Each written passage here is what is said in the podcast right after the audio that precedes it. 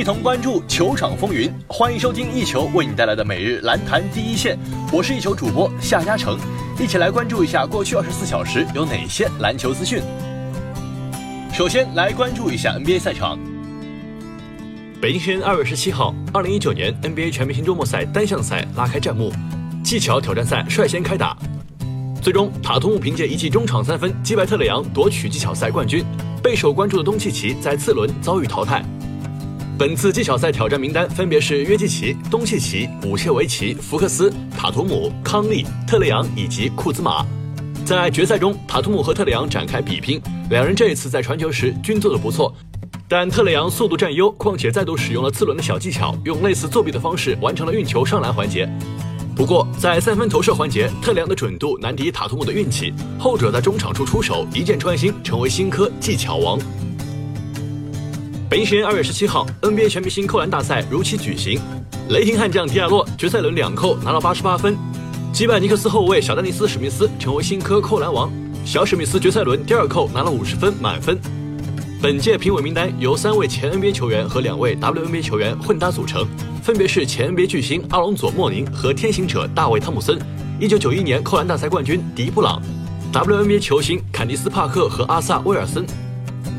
决赛，小史密斯率先出场，他尝试做了两个动作，但多次尝试都未能完成，最终拿到35分的安慰分。迪亚洛完成了一个简单的单手砸扣，这是一个秀弹跳的动作，脑袋过框，最终拿了43分。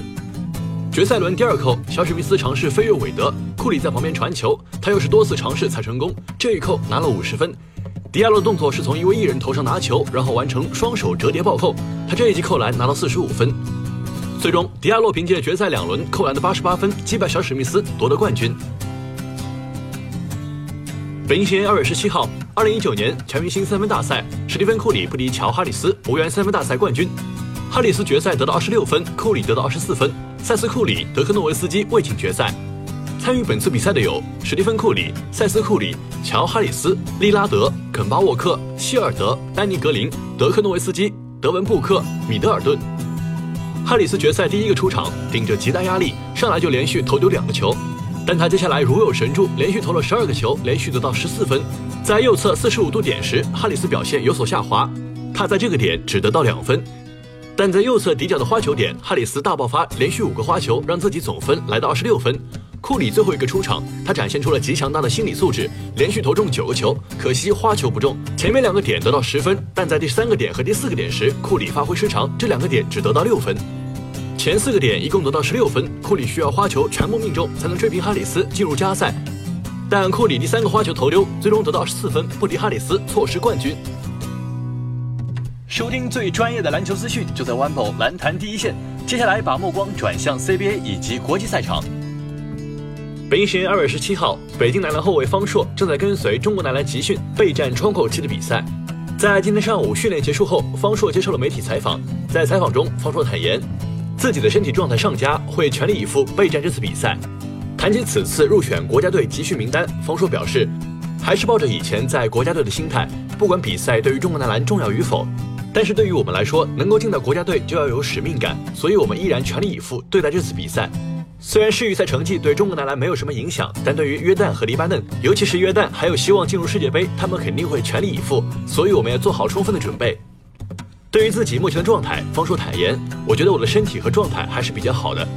进入了国家队，就算身体有疲劳之类的，身披了国家队队服就要全力以赴，疲劳不是借口，我们要全身心去准备好这次比赛。”北京时间二月十七号，二零一八至二零一九赛季 C 杯常规赛第二十一轮补位赛拉开战幕，新疆在主场迎战四川。